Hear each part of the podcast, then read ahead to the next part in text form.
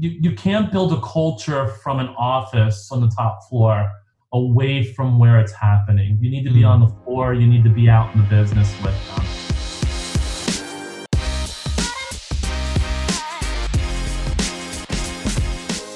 Hello, everyone, and welcome to the inaugural episode of the Account Experience Podcast, where we dissect how some of the world's top brands are leveraging exceptional B2B account experiences to create passionate advocates and drive significant revenue growth. And we couldn't be more excited that our first episode is all about creating a culture of action around your experience program. In this episode, we'll cover how you can effectively anchor your program and culture to drive buy in and action, some tips and tricks to keep your C level bought into your program, and how to motivate an entire company to serve the customer.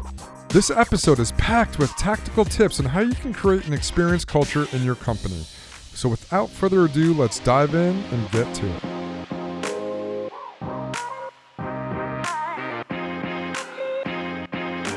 Hello and welcome everybody to the official B2B Customer Experience Podcast, where we're going to talk about everything you'd ever need to know about how to create a remarkable customer experience for your B2B clients that drives revenue results. I'm your host, Ian Luck, and I'm here with my co-host, Kerry Self. He's the VP of Education and Program at Customer Gauge. How are you doing today, Kerry? I am doing great. I'm excited to spend some time with you and, and, and, and talk about probably one of the most important things in, in, in what we do is really helping companies be successful and helping people find ways to, to drive growth and profit.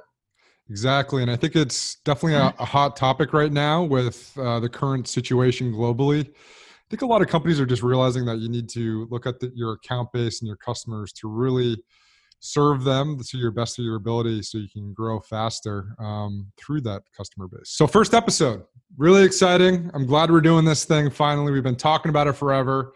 Um, and I figured we could just maybe take a moment to uh, introduce ourselves to the audience so everybody that's listening has a good sense for our background. So, Kerry, why don't you kick us off? So, Ian's already said this. I'm actually the, the VP of Education and Program Development for Customer Gauge. Um, been with the organization now for about about half a year, but I have the unique distinction of actually being a customer of Customer Gauge for three years before that. Um, I love the relationship. I love working with them. Um, in, in my previous role as kind of the champion for a for a, a, customer experience program. My role was to kind of create culture around this. How do you drive profit through your people? How do you get them to buy into the program? Um, so working with you know three four thousand um, employees to help them understand how do you get to that place of success and how do you take care of the customer. So working with all departments really creating a program that generated success and excitement. How do you get that frontline person, the person that is the face of your business, to be equally as excited about growth as your CEO is? Exactly. And that was kind of my mission. Yeah. And, and walk us through kind of your history. So where'd you do it at? And I know you've uh, you were a customer at Areas. Uh, so why don't you start there and work your way backwards? Yeah, you know, um, so so Areas was a concessionaire um, we did food and beverage in airports and travel plazas around the world. And when I came on board, and you're going to hear this a lot, a lot of people start these CX programs um, as, a, as a lone man, the one person. Yeah. And um, there weren't a lot of resources. I, sometimes a lot of companies don't see value in this. And one of the things that, that Customer Gauge really showed me, by using the right tool, you can tie that, that investment, you can tie that to actual um, dollars and cents. Um, one of the things that that I was really challenged with early was how do I show the efforts, the training, how do I show winning hearts is going to equal to dollars in the bank? Right. And that was kind of one of my big things. So I really, you know, everyone says start on top and work down with CEOs. I actually worked from the front line and I worked backwards from that. You know, I mm. spent a lot of time just getting in planes and cars and spending times with dishwashers and frontline people and managers on you know running their business and trying to be strategic as they could to kind of see where those gaps were where those opportunities were. Um, and that information i was bringing back to my c suite and starting to carve out a plan. These are our gaps. These are our needs. And starting to tell stories around you know what the difference could be if we could just identify what the customers were asking for what their needs right. were um, so we started carving out programs, and you know, the question I always asked was, you know, what does our frontline or what does our team need to make customers happy?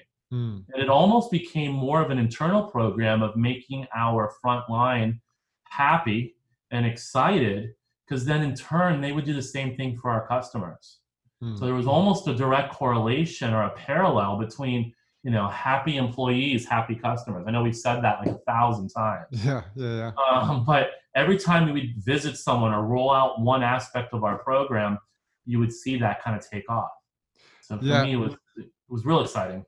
And, and I think that's definitely something worth mentioning. So, making sure your employee base is happy, engaged, and that's going to drive a ton of benefits on the customer side. And I know MIT, one of our research partners, did a good amount of um, research on that specifically, and they tied employee net promoter or employee satisfaction rates directly to customer satisfaction rates. And there's a really good paper out there. We can link in the comments uh, in this thing. But yeah, so Kerry, I mean that's really interesting. I think you you have a background in training, which is I think a huge benefit to rolling out a large corporate experience program like you did at Areas. I think you, you were trainer at you were basically head of training at uh, Container Store, right? And then GameStop. Yeah. Let's Yeah, talk about that real fun. quick. so let's go back to the container store was pretty pretty amazing for me because it allowed me to to really work with a group of individuals that were very passionate about what they did. Mhm. Training was actually everyone wore the training badge. Right. Um, everyone had ownership in the business. So when when we talk about you know engaging a workforce, give them ownership of the company, Hmm. and then tell them it's their responsibility to create more owners. Right. and you know everything we did it almost sounds crazy but it was by committee. You know you'd walk into a unit you'd be, you'd have a hard time seeing who the store manager was or who a part-time cashier was because everyone had the same ownership mentality.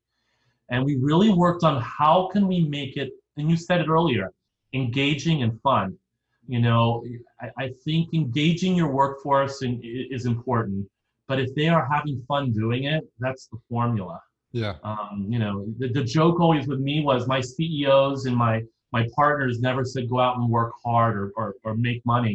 They always just tell me have fun.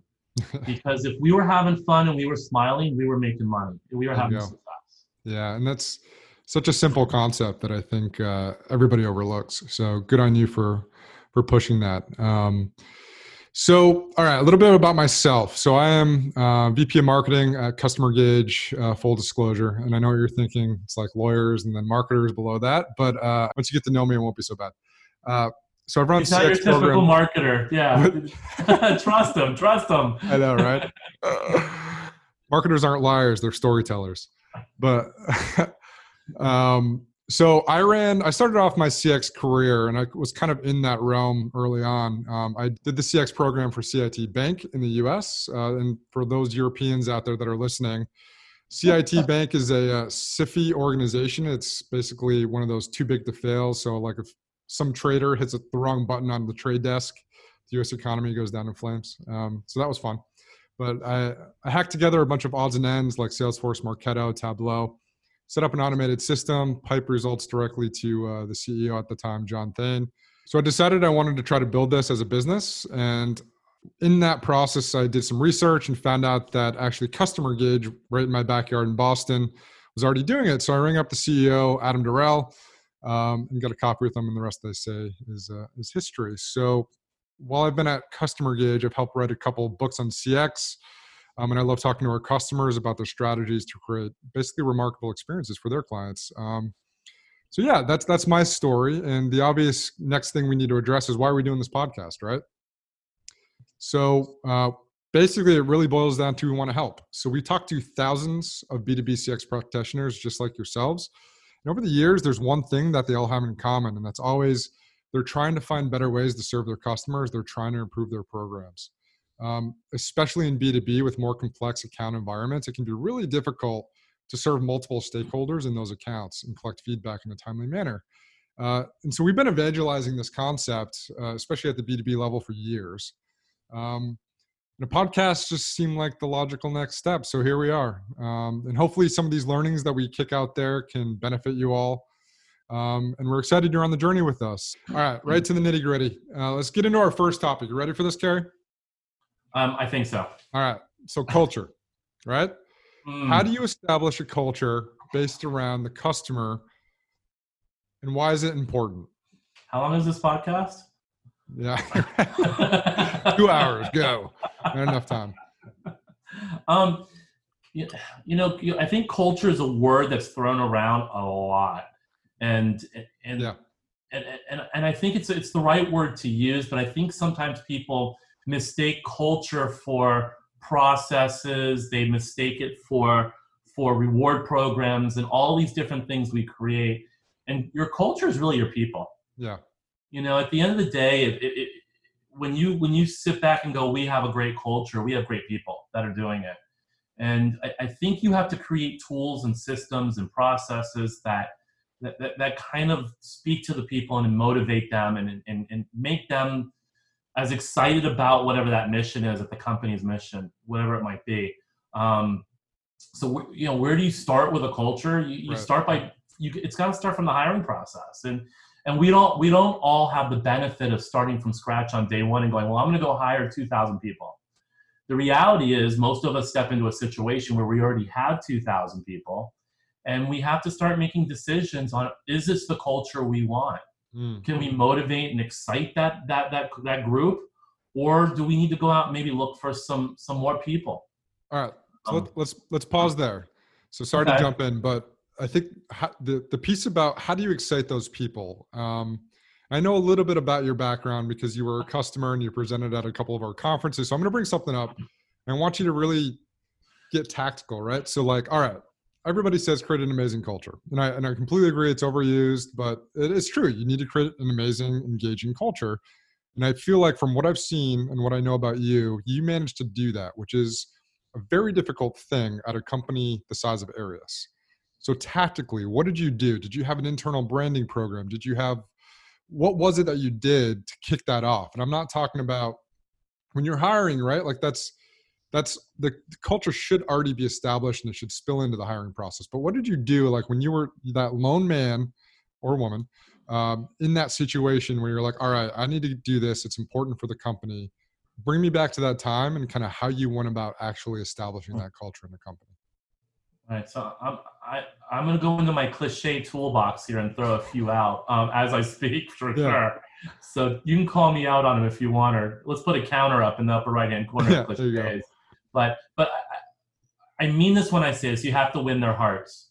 Um, when you're the lone person you're not going to do it through emails and you're not going to do it through websites.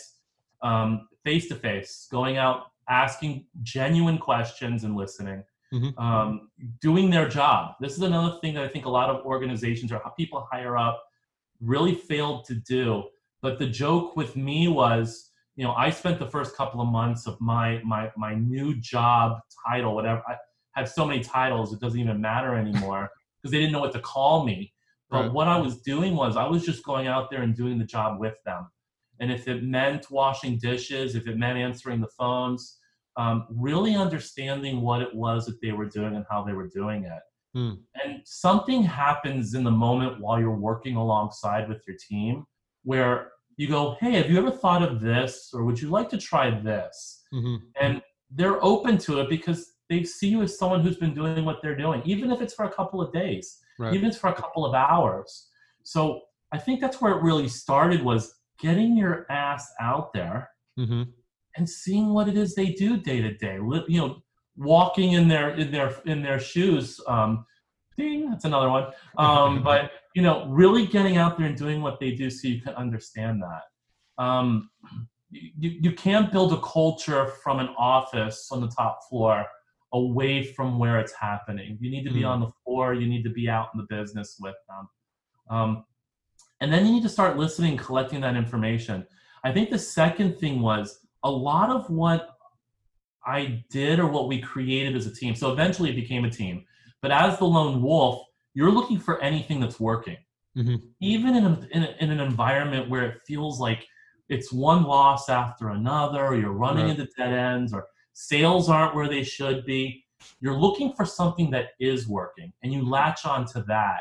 So I remember rolling into some locate, like one location, um, and, and they had this program that the employees themselves created and it was recognition. They, I think they called it props, and basically the employees were putting other employees' names in a box every time they wanted to give props to someone for doing something great. Hey, you know what? You grabbed that order for me. Hey, you trained that new person who made my life a little bit easier. Any little thing that they were doing. And I just remember walking in here and thinking, you know, you guys say you're broken or we don't have a program, but you guys have created your own program. So some of your best ideas come from within your own organization. Even when you're mm. trying to create a new culture or grow or improve a culture, latch on to the things that they are doing. So we took this props program. I remember marching back to the corporate office with it, sitting with the C-suite and going, "Here's my first program. It's it's props. we might change the name of it if you don't like the name of it." Um, but props ended up becoming our high five program, which mm. was our way of giving a recognition, a quick high five to someone who's done something above and beyond.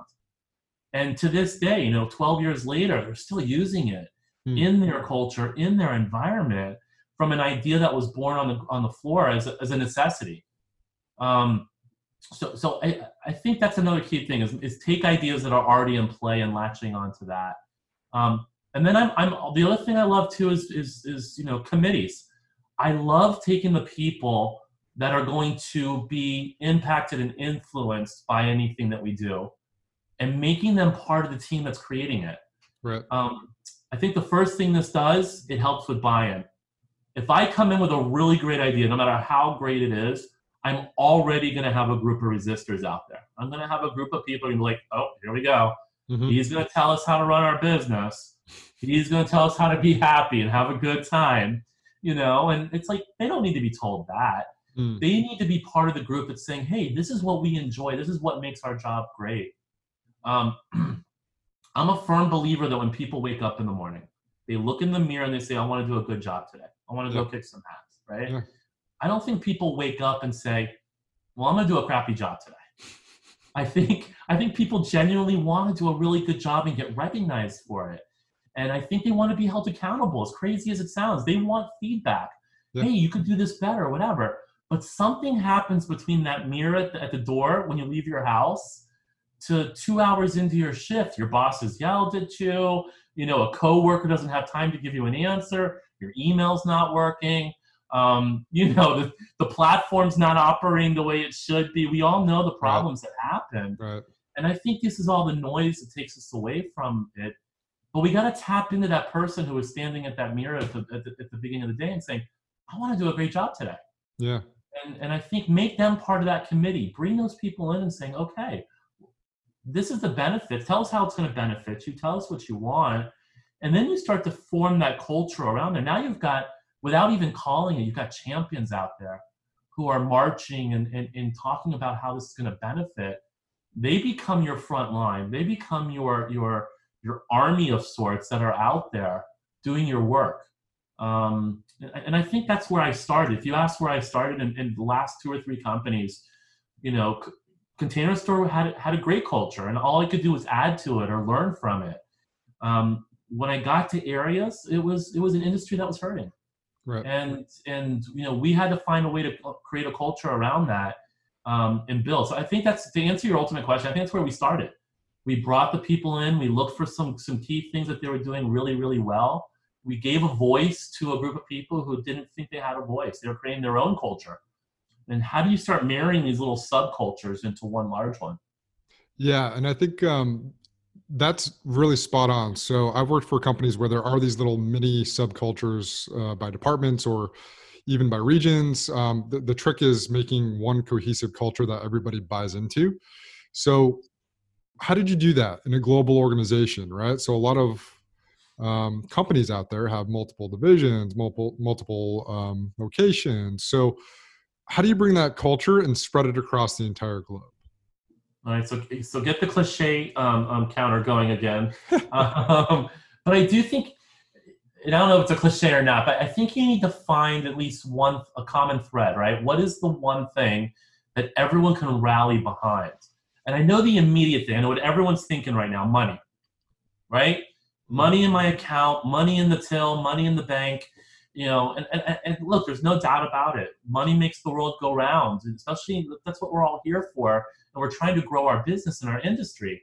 Um, but you start to discover there are other things that that tie us together. Let's take the current situation of COVID. I I know it's like we don't I, I don't want to make this whole podcast about that, but there seemed to be a genuine spirit about doing what's right and taking care of people yeah. and yeah. giving back. You know, we've done a few things, and I'm not I'm not even going to brag about them, but we we our immediate response was not to save money, not to make money, but how could we help our own team and how could we help our customers? Yeah. You know our partners. How can we all come out of this? And i think that's you know what is the currency that brings your team together? What Right. is it that you can rally around? And sometimes it is revenue don't get me wrong hitting goals so maybe it's an individual target that we all just want to be proud that we hit. Maybe it's bragging rights. Hey you know we've been number three long enough. We want to be number two. So what are what was those common things that we could rally around? And that that started to to help those silos break down a little bit and to start saying okay i i can buy into that. I can get my good idea join forces with their good idea and their fun um, and rally around this one mission or, or this one whatever it might be um, so, so i think that was kind of what i played at i played a little bit and um, you know, part of being a, a customer experience champion and having a customer experience program is what are your metrics? What are the Mm. things that you determine as being successful? right And for me, you know, our NPS score and our relationship score was important. Um, our average ticket and, and what we were selling, it's it's you know, there were certain metrics that we went after and we just it was bragging rights. Can we improve it? And then it almost becomes competitive. It goes from rallying around it to almost having this friendly competition of can we grow it and can we expand?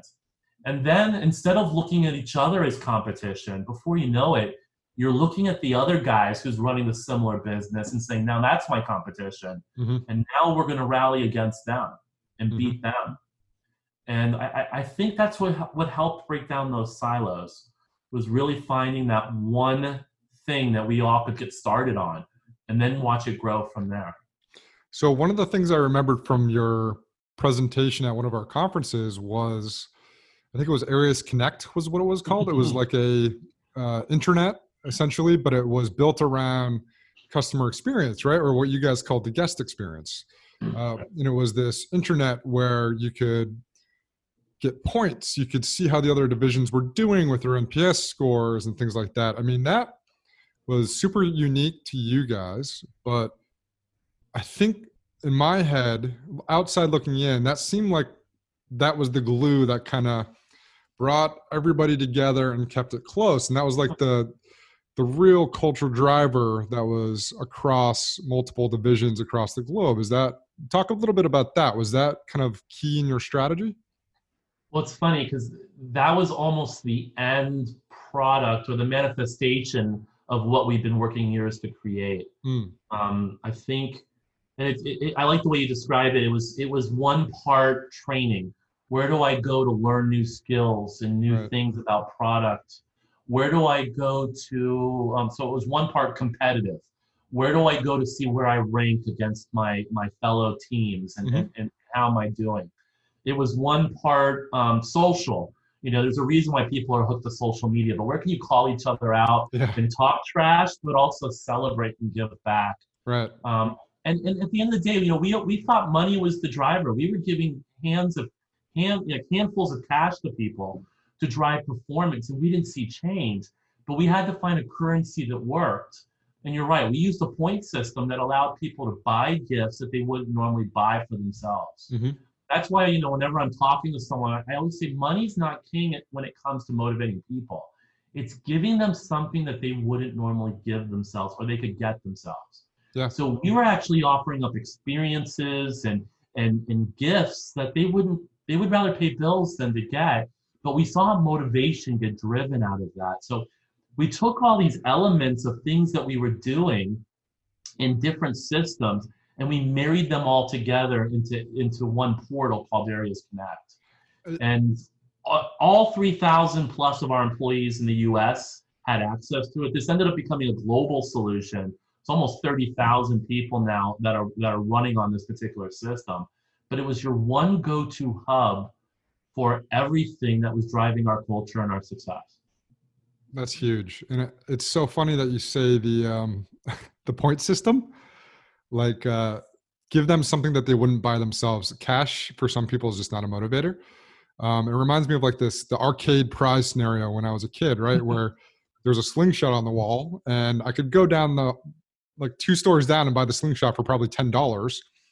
I must have spent 80 to 90 dollars in the stupid arcade because i wanted to win that stupid slingshot and i did everything in my power to get to it.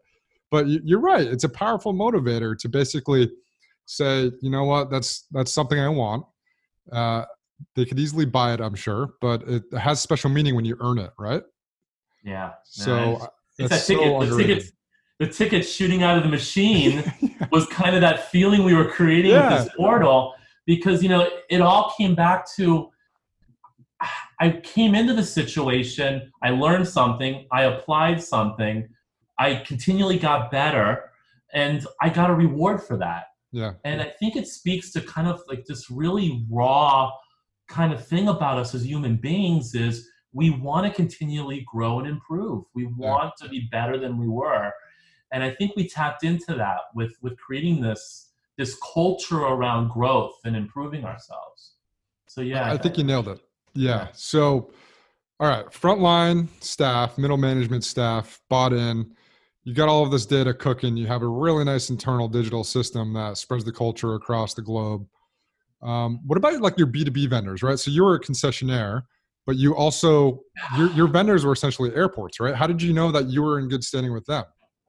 Well, we can go even a step further. Yeah, our, our B2B went beyond just the airports or the or transportation we had franchises that we had to work with. You know, some of the biggest brands that each and every one of us loves and stops at on the way to work or right.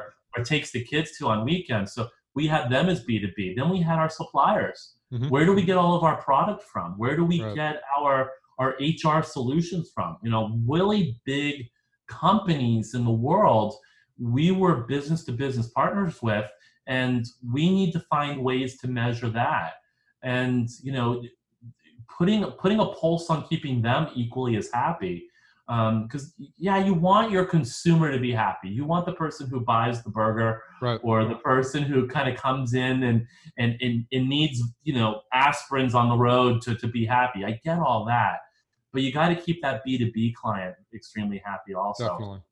and i think part of that was the same formula you got to re- i constantly asked up myself this and i learned this many many years ago but you kindly you you have to stop and ask yourself this question ultimately: Who is your customer? Mm-hmm.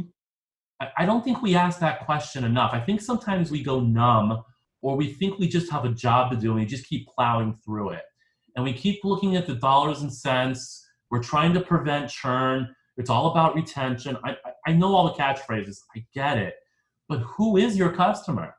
And, you know, we had to ask ourselves that. I have a purchasing team and I would say, okay, stop. Who is your customer? And they'd say, well, it's not the consumer because that's not who I'm directly, you know, providing services to. My customer happens to be the person who's selling it or the management, that middle management out in the field. Mm-hmm. Okay, now who's helping you be successful with that customer?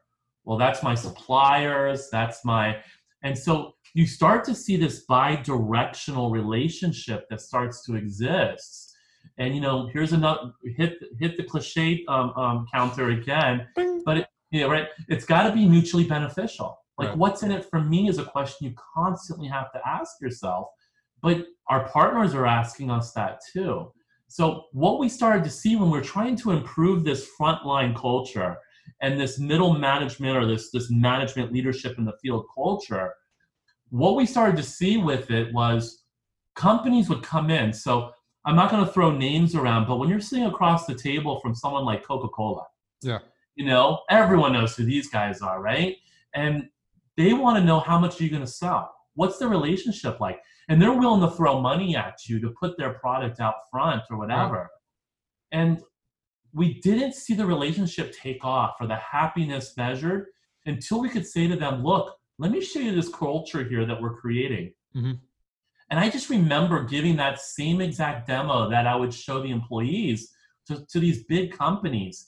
And they would be like, oh my God, you're mm. teaching them, you're rewarding them. They're they're competing against each other. And it's whatever you put out there to do, they would they would just get excited about it. Mm. And we used to see huge like jumps in, in, in, in sales. But what we saw on the other side with our business partners were like, you care about your front line. Your front line in turn cares about your customer. You know, you understand who all your customers are in this scenario. Like we want to, you're our customer now. Yeah, We're right. excited about servicing you. Right. And we'd see more spend in marketing. We would see more more investment in time. We we we had bragging rights. Like we get more visits, not just because we were in a tropical environment and people wanted to come hang out there in the summer, in the winter, but they genuinely saw the benefit of doing business with us. Mm. And then they in turn would go back and hold all of their partners, all of their customers to our standard. So we kept seeing ourselves raising the bar in that relationship, and the expectations would go up on both sides. And I think it's worth mentioning right here. So I'm going to make you name drop if that's all right with you. So Areas for those of you that don't know, there are concessionaire airports and other types of uh, venues like what rest stops, things like that. Yeah, we do travel plazas, yep. rest stops, stadiums, um, and, and, train stations in other countries. Yeah, right, exactly. And I, I don't know if this is super well known across at least the U.S., but the brands that are in those airports or those other areas are not actually um, the corporate brands. They're they're franchised or they're basically run by you guys, Areas, right? Exactly. We we build out, we operate, we staff, we train. Um, everything um, is us. So if you had a great experience, yeah. Um, hopefully we had something to do with that. If not, that was probably the other guy. So what what type of brands would you guys work with? Anything that we'd know? Um, some small companies, um, Dunkin' Donuts, Starbucks, um, Wendy's, um, we would everything from you know your, your favorite pretzel place to the favorite place you love to get sushi, Panda Express. I mean, the yeah. list is, is actually pretty rich and long. Um, but we do everything from from casual dining locations, you know, the Ruby Tuesdays of the world, and mm-hmm. and and things like that. Five Guys, all the way up to um, you know just just anywhere that you would you would eat and shop and, and, and visit street side, your favorite places you love to go. We made um, a big deal about bringing those into the airports. So so we would even have regionally specific or city specific locations. Yeah. Um, restaurants you could only visit in one city. Hmm. We would be the partner that would bring that into the airport to represent that brand. So I guess what I'm getting at is these are not smallish brands. I'm sure you had a couple local guys, but these are brands that if you don't maintain that relationship or you piss them off in some way shape or form they're like hey i'm i'm out like we're not going to let you run with it that's going to hurt that's a big contract right yeah and it's it's, it's it, and think about it it's not just in one country we're talking global here right you know we run all over the world so we had the responsibility and the weight of making sure that not only did we represent the vision they had for their brand exactly. um, we also had bragging rights. Some of our, our scores were, or not some, most of our scores were higher than what they did street side. Right. So we almost carried a, a an extra level of delivery on that because um, the airports had a very high standard. Mm-hmm. Um, you know, departments of transportation and government had a very high standard, but you know, to us, it was a sense of pride. We wanted to be better than anyone else out there doing it. Yeah, and I, I think um, the amount of effort that you guys put into your program and the amount of effort that you guys put into training and i mean you that is not a small thing for a company of that size that is multiple people working full time to ensure that this thing is running at maximum capacity and completely optimized uh, for the customer so again that's i think super interesting um, and it's really i think Areas specifically has uh, a really interesting use case because there is kind of that mix of B2C, B2B. Um, and a lot of our clients do similar things. We work with a, a, ton of B2B clients, but we also have a mix, right? So there are some really interesting parallels between these companies where B2C, right? You got to serve an end consumer, and it's really important to make sure they're happy. But then there's this whole other element, and, and it has, it carries this massive contract value too that like this b2b side of like your vendors your distributors if you don't pay attention to that as well you could be in just as much danger so these companies not only they have to do it at the B2, b2c side but they have to also do it just as well on the b2b side and that can be a lot of complexity for a lot of these companies out there and some just don't know what to do or where to even start. So I really wanted to start with you first because specifically you've done it on both sides, B2C, B2B. And I know this is the official B2B experience podcast, but I do think just like in marketing, there are things that the B2C side can inform the B2B side. Um, and that is a great example of how to create culture in the front line, bring it to your B2B side, on the vendor side, on the brand side, the distributor side, the supplier side and really take those learnings and apply them directly to the B2B business, which I think is just really hard to do. And I think you guys did it exceptionally well. So I want to commend you. Um, but I think it's also a great story to share with our listeners is that there are things you can do on both sides of the fence and they're mutually beneficial. Uh, cliche button, bing. Uh, yeah. But I mean, honestly, it's it's just a really inspiring story and i really wanted to kick off this podcast with just kind of exploring your brain and kind of your experience on that side of it. Um, anything else you want to add to that story before we maybe wrap up this culture episode? Well it's you know you used the word a couple of times and it's i, I really want to talk about one specific word is effort. Yeah. Um, you know a lot of companies think throwing a lot of cash at something um, is what's going to create change. Right. And I, I do think you need to invest. There, I'm not going to lie to you. There, there is a, a, certain amount of investment in people and in the right tools to get it done, that, right. without a doubt. But nothing replaces effort. Mm-hmm. A lot of our biggest successes came from effort, not from the other two necessarily. Mm-hmm. But you need good people and good tools to deliver that. And I just remember, you know, I can go back and, and, and very quickly share like probably 10 different stories of where just putting the effort together of a group of people coming together, working a little bit harder, and then taking another thing that you said too, sharing your wins. Mm-hmm. Tell your story. Uh, you could have a hundred bad stories, but take that one good story and continue to share it over and over again. And you know, tell your your B2B partners, tell your employees about the B2B. You know, that's what great, it really gained success for us and helped us grow quickly. Mm. We kept celebrating. And we don't, yeah. I don't think we celebrate enough as, as companies, um, those little wins and those little successes. So if you're going to put effort um, out there and there is any level of success that comes out of it, celebrate that um, at the top of your lungs because um, I, I, think that's where that reward and recognition comes from. It's it's the beginning of that culture is celebrating it. Yeah, I think that's really well said. I, I, and you're right. It goes for any company, right? Celebrate the little wins, the big wins, the medium wins. Celebrate everything. I mean, if there's good news, especially right now, you guys got to celebrate that. And all of you B2B practitioners out there, uh, you're not alone. We hear you. Hopefully, this was helpful. Um, Kerry, thank you so much for joining me today. Uh, that was fantastic. Hopefully, the insights were valuable to everybody else. Um, we're going to be doing this probably every week here. So we'll be releasing episodes. If anybody wants to get involved, hit us up. We'd love to have you on the show. Um, but we're going to try to share with you very tactical uh, tips to maximizing the impact of your B2B experience program. Uh, that is, I think, the toughest thing that we've encountered is a lot of these people that come to us they just they don't really know where to start they don't really know how to take it to the next level that's really what we're going to try to do for you guys is just provide as much information as possible so you guys can make better decisions at your company and increase your buy-in for your program and hopefully generate a bigger return on your investment. Um, this has been the official B2B Experience podcast. Thanks for listening. And now a word from our sponsors.